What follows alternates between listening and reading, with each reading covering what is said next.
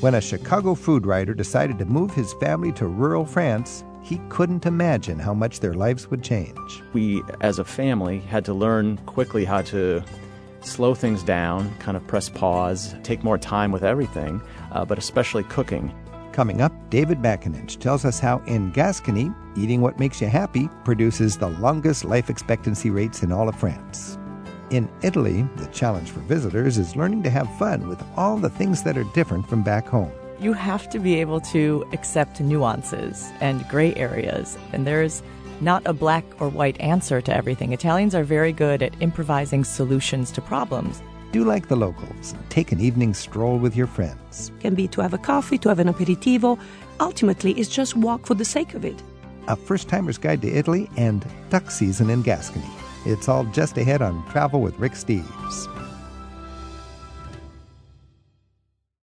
David McAninch takes his work as a food writer seriously, so much so that he convinced his wife and daughter to move from Chicago to a small town in France for the better part of a year. That was just so they could get acquainted with the way people eat and live in Gascony. It's one of the least touristy regions of France with a reputation for tasty food cooked in a lot of duck fat. We'll hear how living in Gascony changed the way they live and eat in just a bit. When Americans visit Italy for the first time, they often find a few things take a little getting used to. Italians are used to rubbing elbows, so it can feel a little crowded sometimes. Nina Bernardo and Susanna Perucchini are tour guides from Rome who specialize in showing Americans around Italy.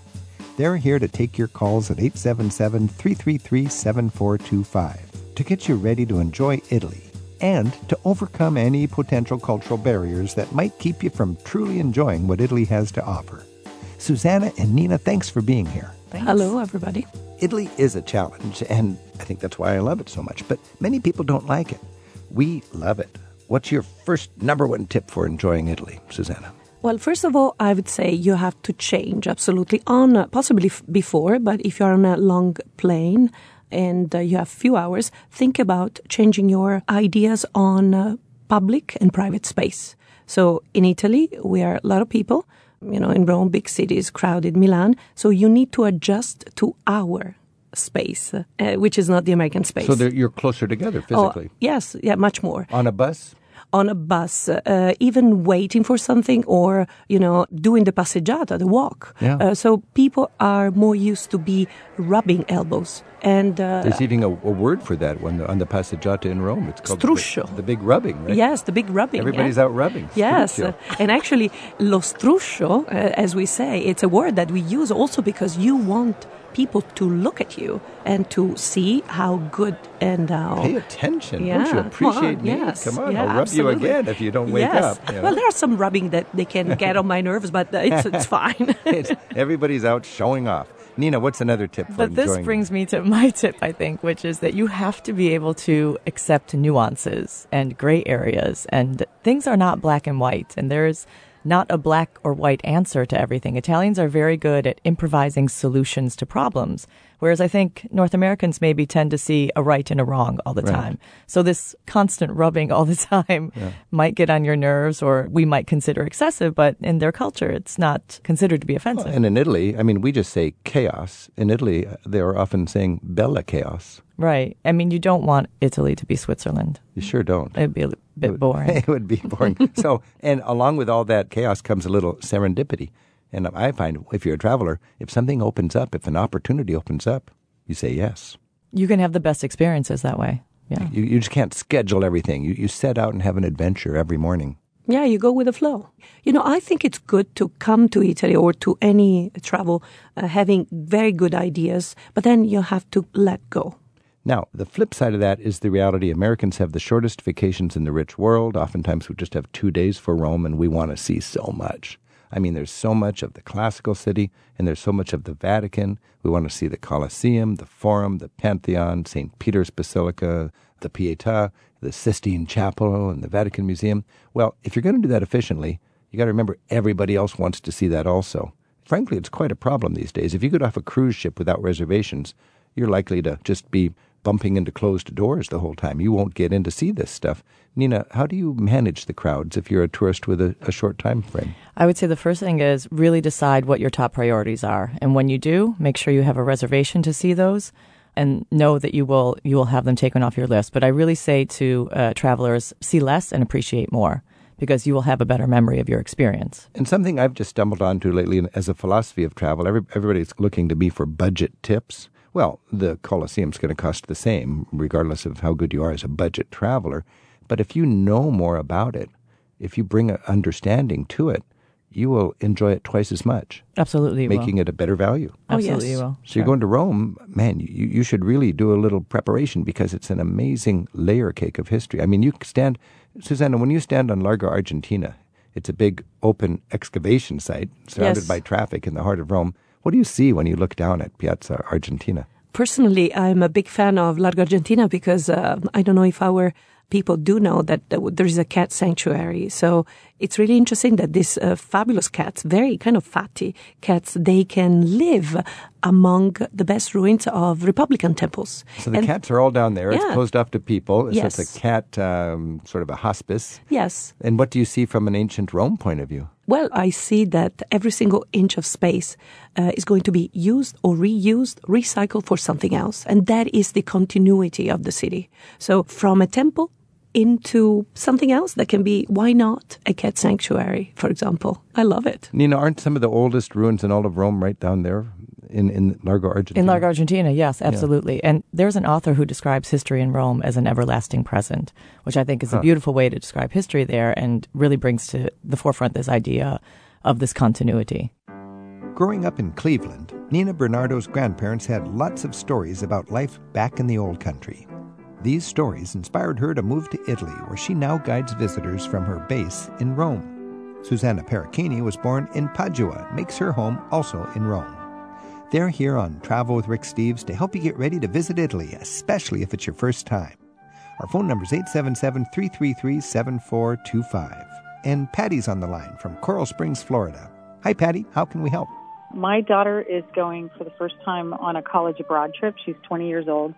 And I was wondering, you know, they're going to hit the major sites in Rome with their professor, but I was wondering if you can suggest some off the beaten path things um, that she should see as a not to miss adventure while she's in Rome. So she has a lot of free time to go to places.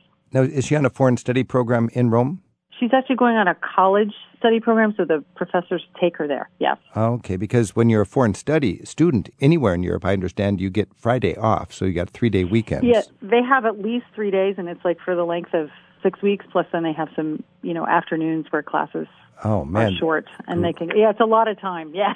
so, uh, what what is some? If you had a student studying in Rome and they had a couple of days, what, what would be an adventure that you'd recommend, Nina?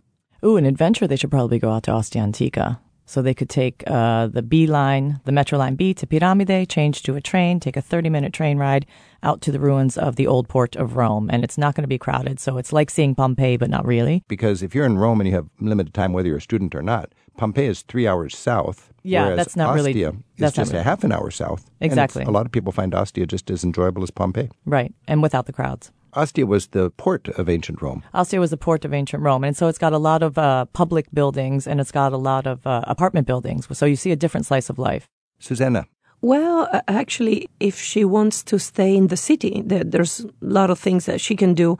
Apart from the museum that we have uh, a lot, uh, also churches, they have a particular importance. So, uh, Okay, but I'm a teenager. I don't want all a church. I don't want a museum. I don't want an ancient site. I want a drink. Where am I going to go? well, uh, for a drink, I would say in a hip part of town. Are there that kind can, of clubs, little, little where tourists Yeah. could be comfortable? Well, I, I would say that probably young people, they, there are several parts of Rome that they're kind of uh, interesting, but also Testaccio. Testaccio is one of the Yeah. old part of, of Rome that I like because has a very deep sense of uh, uh, the neighborhood. Tes- Testaccio. And- Testaccio. and Testaccio. It, it was the ancient um, warehouse district of Rome when there was a million people. In ancient Rome, there's a literal mountain built with broken amphorae, right? Yes, absolutely. jugs. Yes. When they would, all the uh, shippers would come and, And that's where all the cheesy discotecas were built into the side of this mountain. Yes. So if she's 20 years old and she wants to hang out with the cheesiest Romans around and hear the cheesiest pickup lines, that's exactly where she should go. And for a 20 year old American, she has to be on the ball because these guys are Isimo. Is that a word? the, the, the Italian well, boys. They're, they're going to call her. They're Isimo. They're going to call her Bellissima for sure. Every, yes, every yes, other word yes, from an yeah. Italian boy when he's hustling an American girl is Isimo. Right. Your that's a superlative of every adjective. I adjective. will counsel appropriately. so, I mean, I just think it's really exciting, Patty, when you've got a student and a child that's going to be heading off to a place like Rome. It's a beautiful opportunity to meet the local people. And in Europe, it's um, it really circles around after dark in the clubs and in, in the Enoteque and so on. Lots of dancing places, lots of fun to be had. And uh, Europeans know how to have a good time. And uh, sort of a, it can be a cultural lesson as well as just flat out fun. Yeah, and lots of nice vibes. So it's uh, Good. Testaccio. Pistachio. Isimo. okay. Thanks, Patty, for your call. Thank you very much. Bye. This is Travel with Rick Steves. We're talking how Isimo Italy is. and uh, when you think about traveling in Italy, I always think that there is just some general lifestyle choices you've got to make. You need to be patient, you need to be flexible, you need to go with the flow.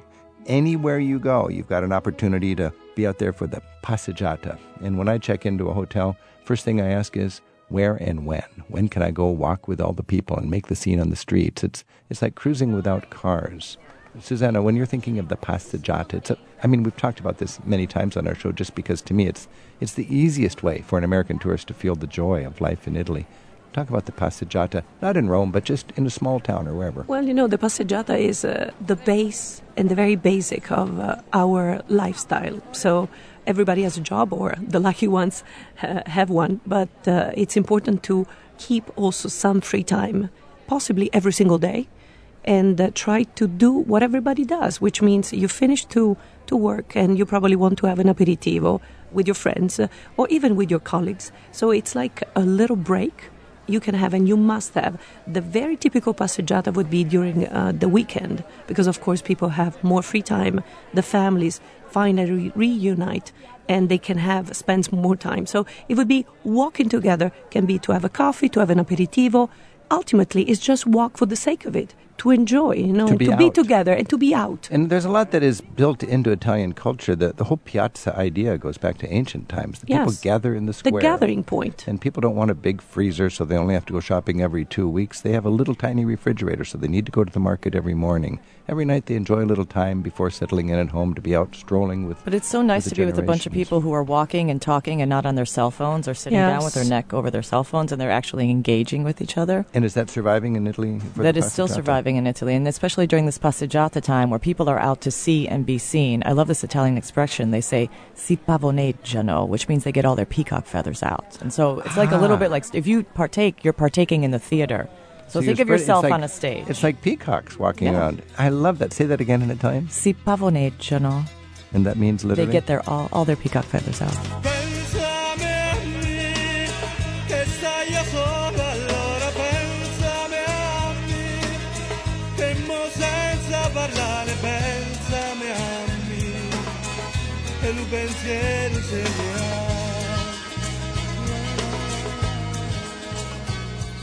There's lots more to show off about Italy just ahead on Travel with Rick Steves as Susanna and Nina take your calls at 877 333 7425. By email, we're at radio at ricksteves.com. We'll hear what one American family discovered about how to eat well when they moved to a small town in Gascony in rural France. That's in just a bit on today's Travel with Rick Steves. Right now, tour guides Nina Bernardo and Susanna Perucchini are giving us an insider's look at life in Italy. We're learning what a first time visitor can expect to be different from back home, and about the traditions that bring people together in the streets and piazzas of Italian cities. I love that dimension of Italian, and people are going, ah, bello or bella to each other, depending on if it's a boy looking at a girl or vice versa. But of course, we've got in the headlines in the United States now a lot of discussion about respect between the genders. And uh, I think there's a lot in Italy that goes on that wouldn't be okay in the United States. You're both uh, women who uh, are out there in the streets who might feel like people are giving you too much attention or just looking for you to, you know, put out your peacock feathers. What was the take from Italy about this whole talk in the United States about sexual harassment, Nina? I think definitely there are some cultural differences. Certainly, they're starting to have a conversation in Italy as well. I think one of the first women to come out and, and accuse Harvey Weinstein was an Italian actress. Ah. So they are definitely having this conversation. But I would also say that what is acceptable there, that maybe is starting to be discussed more here and is still okay there, is that men are much more direct and they are much more verbally and visually direct. So that shouldn't be offensive if men look at you, but be ready for them to look at you and to be very verbally direct uh, and appreciative, and so very complimentary. So, what's an example? How is a man verbally direct when you may be out on the street? They're going the to absolutely passeggiata? comment on your appearance. So they're going to tell you you have beautiful eyes, and they like your hair, and your skin is so soft, and they won't remember your name, so they're going to call you, You mean Bella a, the a perfect stranger will say your skin looks just so soft? They might. Susanna, what what else might they say? Well, you know, they can also go to uh, heavier uh, topics and uh, parts of your body, but we have to take it for granted. So, as I was a kid, I was a teenager, and of course, much skinnier, and uh, you know, probably looking better than today. I would uh, draw attention, and me and everybody else. So, you just grew up with the idea that you have to be able to be verbally like a fighter, you know, to fight back. Stand up for your respect. Absolutely. I so was if some guy is disrespectful to you, you get to call the you get to say that's okay, that's fun, I can play that game, or no, that's not right. Absolutely. Well, it depends. You know, if you're funny, if you're ironic, if it's uh, you do it with the, that special something uh, charm that some Italians may have, I take it and actually I say even thank you. I mean, at my age, you thank a lot more than before. But what I'm trying to say is that you have to have a certain sense of humor. But when it goes beyond a certain barrier, and of course, as Nina was saying, it really depends on the culture. For us, that barrier is a little bit beyond the American one Yeah. we can take it, but we've been used to take that since early stage of our When, when, lives. when I look at TV in Italy, it's kind of like bimbo TV. I mean, there's these older men, and then there's these well built women just bouncing around on TV, and it's just silly conversation. Is that just sort of, that's just fun loving, or is there any sense among women in Italy that Uh, is, I wouldn't call that fun loving. I would call that detrimental to society. But Mm. what I would say to first time travelers is don't turn on the television. Yeah. Just Because, I mean, that's one thing that's that not the impression I want you to come just away. strikes me in Italy that when I look on the TV, it's flat out disrespectful to women. I would say that absolutely it is. Yes, and you know, still a woman as a sexual object is still something that unfortunately is part of our culture. I don't agree, uh, but on the other hand, I don't want to be too strict on the opposite side. So, you know, um, a It's balance. A, it's a balance. It's that's a right. balance, and it depends so much on how they say what they say. As a woman, do you feel respected in your work and on the streets in Italy? Uh, well, you know, I, I think that as a woman, you have to work harder. You know, you have to be a stronger fighter. And I believe that we're not yet where I would like to be. You need to do some work on that. I mean, it, Italian women are going to probably be inspired by American women. yes, I believe that it's already uh, like a world uh, movement. This is Travel with Rick Steves. We're talking with Susanna Perucchini and Nina Bernardo about a first timer's guide to Italy. Our phone number is 877 333 7425. And Samantha's calling in Houston. Yes, a question. Um, I have an upcoming trip to Italy. I'm going to be there for, oh gosh, about two and a half weeks, and I'm really looking forward to it. But I'm wondering about train tickets. Should I buy them ahead of time? Should I wait until I get there? I know that strikes are a thing that Italians deal with regularly, but as a first timer to Italy, I don't, I don't know how to approach this situation. That's a good question. I go to Italy too, and I often wonder should I have my tickets in advance? Should I buy them as I go? Should I buy them all together at one stop in Italy?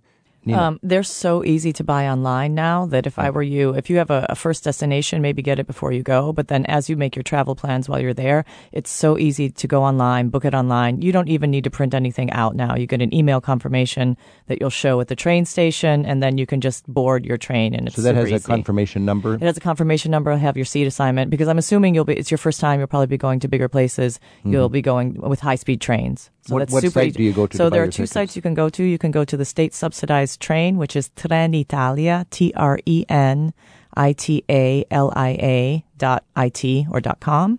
You can do it in English, so you can change the language on the page, Mm-hmm. Oh, yeah. or you can go to the private train company, which is Italo, I T A L O Treno, T R E N O. And Samantha, I've done that, and I'm I'm really slow with booking things online in Europe. And trenitalia.it, you've got your credit card. You go through the prompts, click the Union Jack for English, and you'll have that uh, email with your proper code, and it's no problem at all in that. Make sense?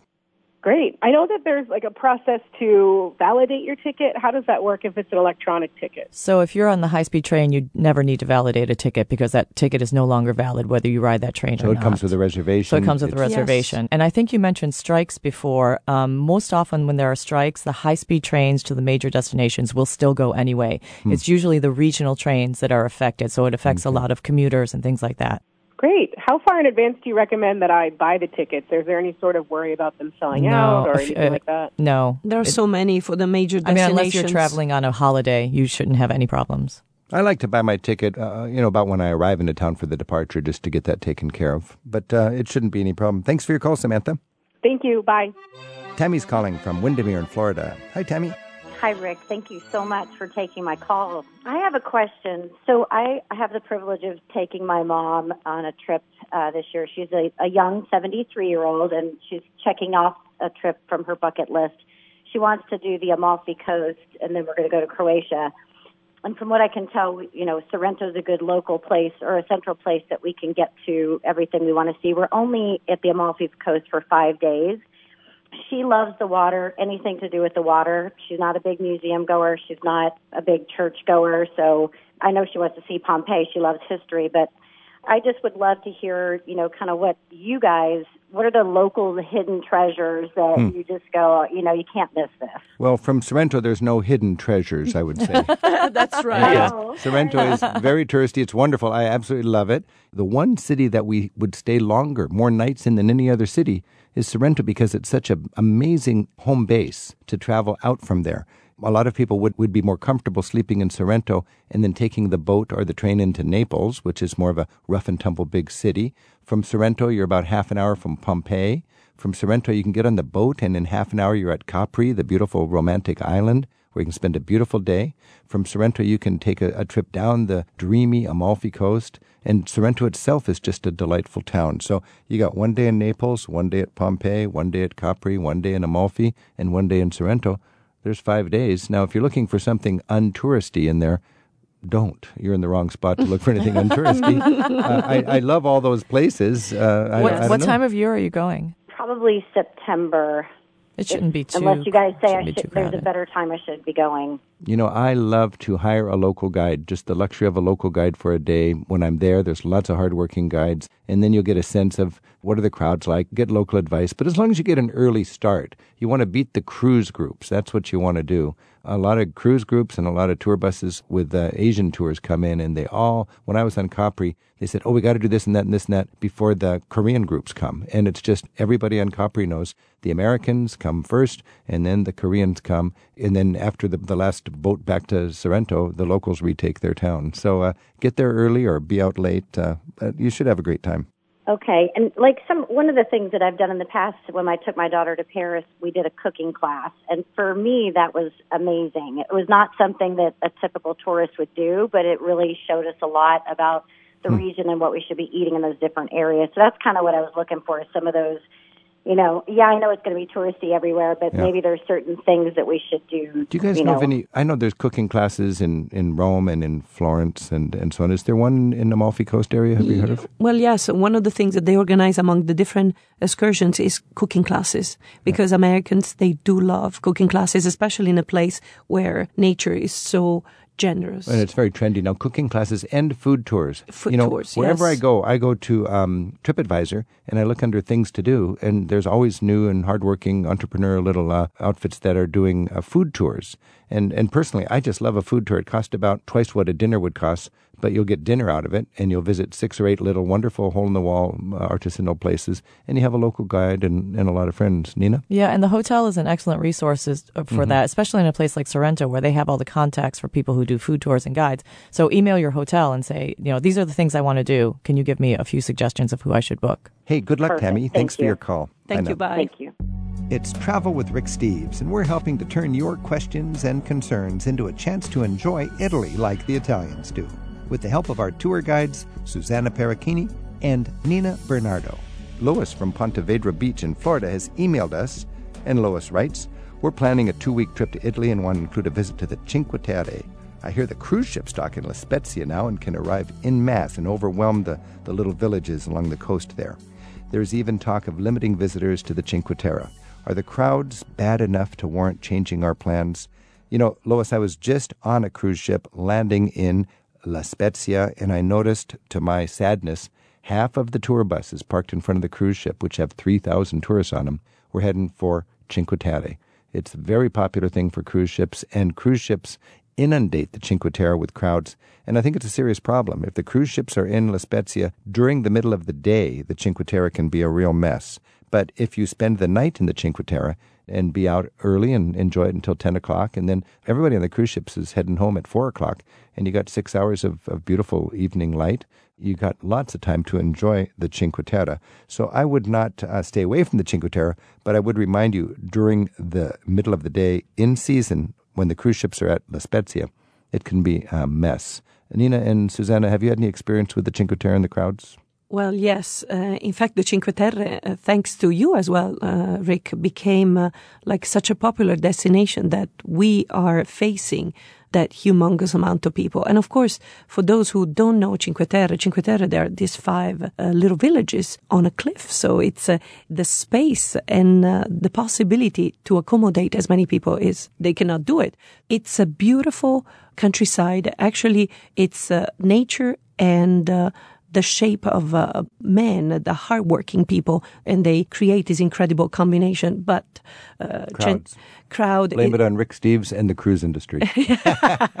yes, I, quote, discovered it for American tourists when You I was did. a kid. And You there were no hotels there. And there were certainly no crowds there. And now my just adorable little towns are, they're filled with boutique hotels, wonderful restaurants, and happy tourists. I mean, the locals are wealthy now. It used to be very poor. The tourists are tripping over each other to get there. So it's quite a touristed place. Plus all the thousands and thousands of holiday goers from Genoa nearby, a, a massive yes. city, come to the Cinque Terre for a little break. But as Susanna was saying, this is the uh, most rugged part of the Italian Riviera, five little villages near La Spezia, and it's just gorgeous. But it does, like, you know, when everybody wants to go there. A lot of people get upset with me for um, popularizing the Cinque Terre, and they wish they I would have just kept it a secret and told them instead, you know. But uh, we're all we're all in this together, and uh, this is just fun to be able to design your itinerary so you can have the best possible trip when you're in a wonderful country like Italy. This is Travel with Rick Steves. We've been speaking with Nina Bernardo and Susanna Perucchini about their beautiful country, Italy. I've been going there all my adult life, and I just cannot exhaust that beautiful peninsula of what it has to offer. Of course, when we're planning an itinerary, we Americans have the shortest vacations in the rich world. We want to see everything. We got to be realistic. You've got Rome, Florence, and Venice. They're three hours apart by train, and they're the obvious cities to see. What if you're looking for beaches? Now, the Italian is going to go to these giant resorts where traffic jams and discos, and I've been to a few of them looking for some charm, and I came home with nothing. I mean, Viareggio and The Italian, yeah, Rimini. coastline has just been overdeveloped. But if you want to, you could go to Sardinia. And Yes, that's Sardinia what I was has thinking. some really unspoiled beaches, coves, rocky cliffs. That is the definitely the coastline to see. Sardinia is part of Italy, right? And Right. Corsica And is, is part, part of of France, right. And these are the two mm, sizable The- islands. right in the Mediterranean, right? So and so you could you could fly there into Sure. Olbia or um, Cagliari, or which is the capital. So, uh, Susanna, Or take a ferry over. Describe a little bit more about Sardinia. Well, Sardinia is very unique, and the fact that has been they've been isolated make these people very unique. They have their own language, even though we call it uh, dialect, which is Sardo. But let me tell you that I would not understand a single word if they speak in Sardo. The central part of Sardinia is very mountainous and wild, and in fact, some uh, because I'm a big fan of movies, uh, some of the spaghetti western movies they had some shot in some parts of Sardinia in the central part because it's uh, kind of mountainous. I was lucky to visit Seychelles and Sri Lanka, and the kind of water and the nuances of the color that I've seen in the sea, it's even better. And not because I'm Italian. so you don't need to fly all the way to the Seychelles have- for no, paradise. You've a- got it in Sardinia. Of course, you have different trees and plants, Yeah. but the water, talking about the water, is absolutely incredible. Sardinia. Yes. And there's a local pride to the degree where they cling to their local dialect. Oh, yes. Actually, I love this as a historian and a fan of uh, modern European history. How when they created a united Italy, uh, they famously said, "We've created Italy. Now we have to create the Italians." Italians. We're still working on it. and you're still working on it. And it's the uh, the land of a thousand bell towers, Yes. meaning there's Yes. countless communities that are loyal to their bell tower. Yeah, to their campanilismo, we say. Campanilismo. Yes. Their regional loyalties are very very strong. Yeah. I'd love to close just with a little bit of reminder to our travelers to learn a few key words when you're in Italy. Of course, we probably don't speak Italian fluently, but of anywhere in Europe, I think Italians are eager to communicate and we can be creative. And, and it does help to have a working vocabulary of just a handful of words. Uh, I love to be able to say complimenti. It's a beautiful thing. It's just if somebody does a good job, you compliment them. Complimenti. That helps me a I lot. love it. Some phrases just seem to be natural in that language. Perché no? Why not? Why Perché not? You know, and that's a, sort of the Italian spirit, isn't it? Why not? There's no rule against it. Exactly. Perché no? Uh, when we're doing the beautiful passeggiata, you got to remember your suffixes, right? To not mix up the genders. Right, the genders, Yes. right. I, if I'm admiring a woman, I don't want to say bello, No, you want to say bella. Bella. bella. Bella. For years, when I was a tour guide, I would come into a, a little hotel and I, I would say, uh, Scusi, io sono capagruppa. and, uh, and uh, you know, I would run in, and, and you guys are laughing because you understand. I just said, Excuse me, I'm a female tour guide and I need help. So I should have said what? Capogruppo? Capogruppo. Oh, so that little letter makes a One huge, letter makes a huge difference. One letter. Uh, dopo di lei. After you. So there's a word that I can pull out and, and surprise my Italian who thinks I'm just a, a They'll silly think you speak Italian if you pull that one out. Dopo di Yes. lei. Posso guardare? Who are you asking if you can If look I- at? No, I'm stepping into. that was a good one. I look right at you. Posso guardare? Can I take a look? Yeah, I, am can I saying take a that look? in, a, in a shop. So you step into a shop. You're not you're not going to buy anything. You just want to look around. Can you say that? Posso guardare? Posso guardare? Yes, so that's a good word to know. Very Yes. very handy. Formidabile is that it? Formidabile. Yes. Formidable. That's formidable. What a great way to say it instead of just Wonderful. beautiful. Yes. Wonderful. um, my wine, I like it full bodied. Robusto. Robusto. Robusto. Oh, I would have said corposo, but rob- Also corposo. Yes. I like robusto. There's Can a good you good say example. that, or am I using now? Am I mixing No, up my no, no, adjectives? no. You, you did it well. Robusto, corposo. There, you can use both. and both of you are molto gentile. Grazie. Grazie. And mille grazie and buon lavoro. Grazie Anche a a te. We were speaking and understanding Italian. Complimenti. To all of us. Our next stop takes us to a delicious slice of the rural southwest of France. Travel and food writer David McAninch explains how he took his love for all things French to a whole new level when his family rented an old mill house on the edge of a small town in Gascony. It's Travel with Rick Steves.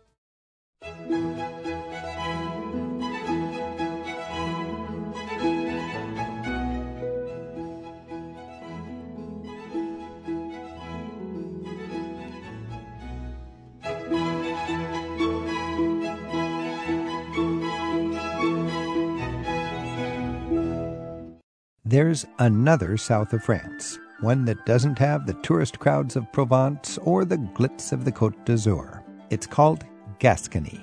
To experience it firsthand, food writer David McAninch convinced his family to spend eight months there.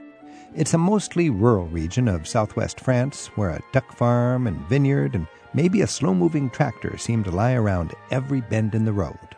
Among the French, Gascony is famous for having some of the heartiest, tastiest food traditions in Europe. David McAninch shares his Gascon adventures in his book, Duck Season Eating, Drinking, and Other Misadventures in Gascony, France's last best place. He joins us now to tell us how living in small town Gascony taught him to rethink his role as a cook and how to approach food, wine, and life itself. David, what's so different about Gascony that it actually changed how you live even after you returned home to Chicago?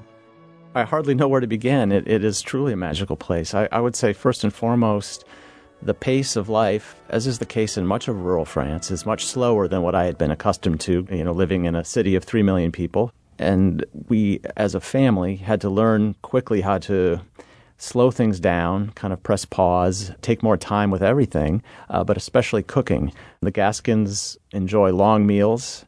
Uh, they enjoy hearty meals, and they take their time not just with cooking and eating, but really with every aspect of daily life. So let's just take the, the dinner, for example. And then uh, what about the, uh, the time before the dinner, the, the aperitif? Well, let's start with that because every Gascon meal starts with that. The, aperitif, or they call it for short apéro, is a sacred ritual all over France, but in Gascony, it takes on a, a really ritualistic aspect. I, I've had cocktail hours that last for three hours in Gascony uh, before the meal even begins. That said, people don't get roaring drunk. They're always eating, they're talking, they're sipping usually wine or uh, floc, which is an Armagnac spiked wine based aperitif. This was a ritual we really adopted wholeheartedly in my tiny family. Hmm. My wife and then kindergarten age daughter, uh, who would usually have an orangina or a soda or a glass of sparkling water. And we made this part of our meal ritual, not just on weekends or when, when we had company, but every single day. You know, it seems like the French are, are really adamant about creating a buffer between their work world and their home life. And uh, they have this sort of special time that's really dedicated to the, the conviviality of their community or their family. And it's worked into their, they make time for it, they, they prioritize for it. I've often said that the Gascons consider eating and drinking the, the main focus of the day, and work is just sort of a necessary interruption. And that really held true for us. Uh, admittedly, I was in Gascony to write a book about the cuisine and the wines of the region, so food was my focus. But by necessity, meals became the organizing principle of our day, in large part because the markets were open in the morning, but then shut down at 12 o'clock sharp every day for two and sometimes even three hours so everyone could enjoy the sanctity of the lunch hour. So if you didn't have hmm. your provisioning and shopping done by noon, you were out of luck. The sanctity of the lunch hour. You know, I've been working with my TV crew in France in particular, and, you know, if the sun's out and the light's good and, and we're getting stuff done, we just grab a sandwich and hardly stop. And my French guide friends, they just shake their heads and go, Oh, you, you barbarians, don't you know this is lunchtime? And Heresy, Yeah, yes. heresy, sanctity. You know, you've got to take that lunch break. And and it sounds like in Gascony, even the food conspires to make you slow down because you cook it slowly, don't you? That's absolutely right. The Gascons favor slower and lower methods of cooking. Now, this was also an adjustment for me. Uh, I was a city guy. I favored high heat, quick cooking methods that didn't take a long time, where you could sear a piece of meat on a skillet or over a grill. And uh, they do that there. But the most beloved and traditional dishes are often cooked in a cocotte, which is a Dutch oven or an enameled cast iron mm-hmm. vessel. And they use cheaper but more flavorful cuts of meat that take a long time to tender into submission. Hmm. And uh, so it took a while for me to, to kind of slow down and, and, and plan ahead. And frequently, a real traditional Gascon meal has to be begun a day or even two days before you eat it because the, the meat tastes better if it rests overnight in the fridge and is slowly heated hmm. back up the next day. You know, Gascony itself is almost requiring you to slow down if you're a traveler because, uh, you know, Provence is sort of off of the beaten path because it's not served very well by the trains and the and the freeways, and Gascony even more so. Uh, it's a tiny Absolutely. little corner of France down in the southwest. Uh, Toulouse is the biggest city nearby, right? That's right. Toulouse is, I would call it the gateway to, to Gascony, though it's not really in the traditional region of Gascony. If you look at a, a map of France, you can kind of see all the roads and train lines veering away from this area that has fewer place names on the map. Um, it is not served by high speed rail. There are no expressways going through it. Uh, so it's a little harder to get to, but you're rewarded when you get there. Would you think there's a movement, David, among the local people to uh, why don't we get a high speed train connection, or do they think that's a blessing that helps them maintain their traditional quality of life? It's funny you mention that because I, I checked the headlines of La Dépêche du Midi. It's the regional newspaper out of Toulouse. And the front page news over the past week or two has been the possibility of getting a TGV line to Toulouse that would cut through Gascony. I don't think it's a done deal yet, but there's a big public debate going on as we speak about whether that's going to happen. in many places around Europe, a lot of people who are the traditionalists and treasure their their lifestyle, they see the arrival of the freeway or the high speed train as uh, something that's going to threaten their way of life, and they actually work against it.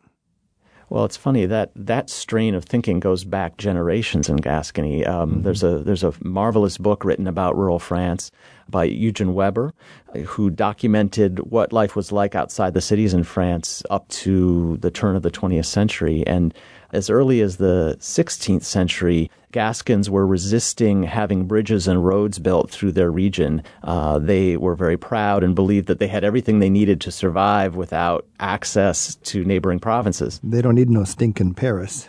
exactly. In, in fact, the the very few Gascons who made what was then the arduous journey up to the capital, up to Paris, and returned back to the native homeland of Gascony were forever referred to thereafter as Parisians. Those who had even been up there and been exposed exposed to it. This is Travel Yes. with Rick Steves. We're talking with David McAninch, and his book is Duck Season. David is a features editor at Chicago Magazine. You'll see his byline in other publications as well. We have a link to his Twitter account with this week's show notes at ricksteves.com slash radio. Now, David, we're talking about Gascony, and, and it's down there near Basque country, near the Pyrenees in the southwest of France. Uh, I, I love the way you describe it in your book because it just it just sounds like it's a fortress that stands uh, apart from the, the modern world, just sort of enjoyably frozen in time. Uh, the main the main city uh, is what twelve thousand people, and then you describe the little towns in the region as bourgs that are five thousand people right. each, and then a bunch of hamlets, which are just a, a church and, and little more. Give us just a, a quick description of a, of a region of France where the, the you say the ducks outnumber the people seven to one. That's right.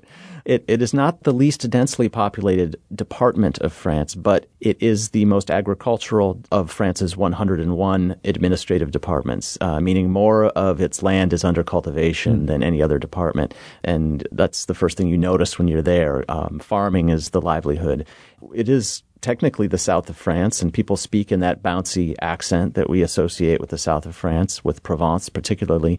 But unlike Provence, it's a much more lush landscape.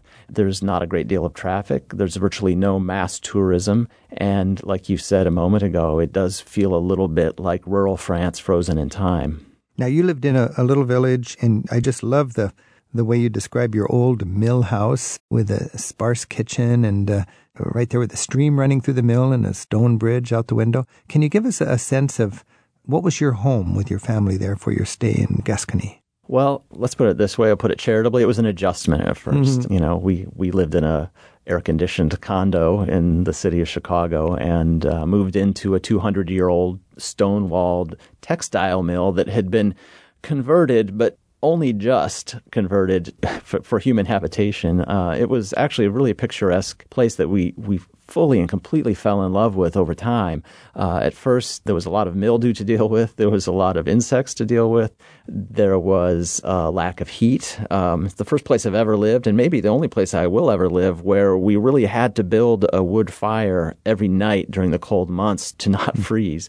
And of course, that eventually became a ritual that we cherished. Did you consider yourself on on a, some kind of a sabbatical? Was this a chance where you had an agenda where you wanted to recharge and be inspired and, and be changed? Uh, and if that was your goal, how did you reach it? Well, you know, as with so many of these big life projects you undertake, what you get out of it isn't always what you expect to get out of it. And obviously, I went there to write a book.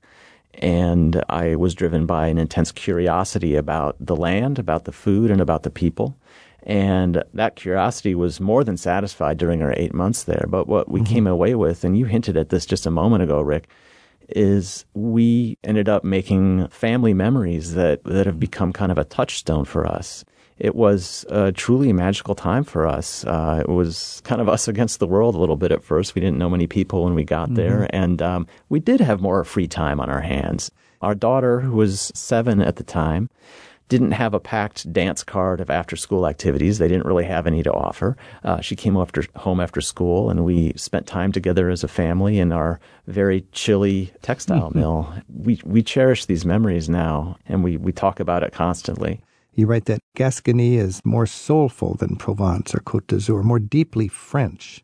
How can one place be more deeply French? What did you mean by that? You know, it's a bit of a paradox because Gascony is both deeply French and also a, a bit of a country unto itself that mm-hmm. had, up until really the 20th century, its own language and, and folkways that were pretty cut off from the rest of France. And yet, all the qualities and ideals that I associate with Frenchness, from what we just call the sanctity of, of the dinner and lunch hour to the notion of fraternité, to a sense of hospitality, all that felt amplified to me in Gascony. Mm-hmm. And I think that it's hmm. partly because it has remained such a rural place for so many generations that those traditions haven't been chipped away at as much as they have been in the cities. We're exploring Gascony in the rural southwest of France with David McAninch right now on Travel with Rick Steves. David, his wife, and daughter spent nearly a year living in a 200 year old mill house in a small village to get acquainted with the region's cuisine and traditions. He writes about it in his book, Duck Season. eating, drinking, and other misadventures in Gascony, France's last best place. Michael's listening in from Charlton, New York, and joins us with a question for David at 877 333 7425. Hi, Michael. Yes, um, actually, my wife and I, being educators in the New York State teaching system, we frequent uh, the Brittany region usually every other year or so for at least a month or month or two. Uh, actually, enjoying a nice glass of Beaujolais Nouveau as, as we speak, and uh, just kind of curious as we try and recreate some of the dishes that we create and eat with friends and family that live in Brittany, but struggle finding those very French flavors. Wine seems to be nowadays more or less pretty easy to find a good French wine, but the food is tough to recreate. So, are just are there any suggestions or simple tricks maybe that I'm missing? You know, we faced the same challenge when we got home from Gascony, and I imagine we were probably in search of a slightly different set of ingredients. Uh, I imagine maybe you were trying to find the special kind of buckwheat they use in the crepes in, in Brittany. The big challenge for me, as you might guess, was finding the same kind of duck that we got used to there. And I don't have a solution for that. You know, occasionally you'll find a farmer who's raising a breed of, of livestock that you may have grown accustomed to over there, but it can be quite a, an odyssey to find that mm. farmer. I, I found that what we do is we try to satisfy ourselves. If we can't find the right ingredients, we at least try to reproduce the methods of cooking and the style of cooking, even if we have to use a slightly different cut of meat or a different kind of sea salt or a different seasoning. And we get pretty darn close to what we were eating in France. But I truly sympathize, brother. It is, Mm-hmm. it is hard to taste these things over there and not be able to reproduce them. A big part of it is also you can't find a 200 year old stone mill with a with an old bridge out your Very window to, to eat it. I always Also- find that also a frustration. you can't create the the ambiance of where you're eating it. You can certainly create the tempo, though. That's probably a a major accomplishment just to be able to slow down and enjoy the conviviality that comes with with mealtime. Yes, Absolutely. Yes, it is, and it's it's a great thing to try and recreate. And uh, I, I don't want to sound negative. Um, I it's a think that tricky thing. The the solution is just to physically travel there. I mean, it's you know, for me, souvlaki in Greece is just only only right in Greece, and uh, bruschetta is only right in Tuscany. And there's something about it that you just can't. Right. It, it almost. Thomas Jefferson said travel makes a person wiser if less happy. I don't think he was talking about the cuisine, but he may have been. You come home, it's just not the same. There's a sense of loss. I, agree. agree. And isn't that why we travel? To, That's to- why we we, travel. we go and we That is taste the thing we want to taste the most. It's the first thing we do when we get off the plane. Michael, thanks for your call. No, thank you for having me, and, and all the best. And we love following the program. Oh, take care. Thanks a lot. Happy travels. Bye bye. This is Travel with Rick Steves. We're talking with David McAninch. His book is Duck Season. And uh, David, you mentioned people in Gascony have the longest lives in France. Their diet seems to be pretty heavy, but they, they have apparently a pretty good lifestyle. In spite of all that duck fat, how come how can they live so long? Well, that is what's commonly referred to as the Gascon paradox, which is really the paradox within the French paradox. And if you know you followed the news over the years, that's a subject that comes up from time to time. France, on the whole, has a lower incidence of heart disease than either Britain or the United States, and much of Western Europe. In fact, the Gascons are at the heart of that statistical anomaly. The region to which Gascony belongs enjoys the highest longevity at birth of any regional population of France and the lowest incidence of heart attacks. And when you go there and eat Gascon food for the first time, you are incredulous. You can't believe that that could possibly be true because the food on the face of it is very rich. But You know, I'm sure it has something to do with friends, family, and lack of stress. I couldn't have said it better. I really, I really think that um, those are the, really the most profound influences on longevity. There, uh, I would also say that uh, meals are rich, but they're balanced, um, and people eat to their satisfaction, but they don't eat in between meals. They don't drink to excess, and it's a rural place without urban stress, and people tend to Laugh a lot. stay close to family. Do they laugh Yeah. a lot? And they laugh a lot. They also sing a great deal. Sing That's a lot not and unusual. laugh a lot. That's right. That's a good counterbalance to the foie gras and the cream-filled tarts and all Exactly. that duck confit. This is Travel with Rick Steves. We've been talking with David McAninch, and his book is Duck Season, Eating, Drinking, and Other Misadventures in Gascony, France's last best place. So, David, now you're back in Chicago. You went there with your family. You had your your sabbatical. You're back at your normal, you know, regular world. What part of Gascony have you taken home with you and incorporated into your everyday lifestyle that has made that trip to Gascony something that has been transformative for you and your family? We really take more time with our meals, just as a family, even on a weeknight. Now, obviously, there are some nights where we just can't make it happen and we end up in front of the TV.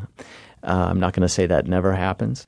One thing that we are pretty religious about now is taking a little bit of time before we eat dinner to put the phones down, gather in the living room with a glass of wine and uh, some sparkling water for Charlotte, our daughter, and make the transition from the workday to the evening, to our leisure time, to the meal. Uh, sometimes it only lasts 15 minutes. Sometimes we're able to stretch it out for an hour. Uh, we'll read a magazine, read a book, we'll chat, and then we feel ready to sit down and have a have a really gratifying evening meal. And if you don't have time for that 15 or 20 minutes, it's probably an indication that you need to take that 15 or 20 minutes. Exactly. It's, it means we need to do a little bit of retooling in, Yeah. in our life This to make room great. for that. Wow. Now, if you just take that lesson home, uh, duck season has been a beautiful thing. David McAninch, thanks so much for sharing uh, your love of Gascony and uh, best wishes with your writing and with duck season. It's my pleasure. Thanks, Rick.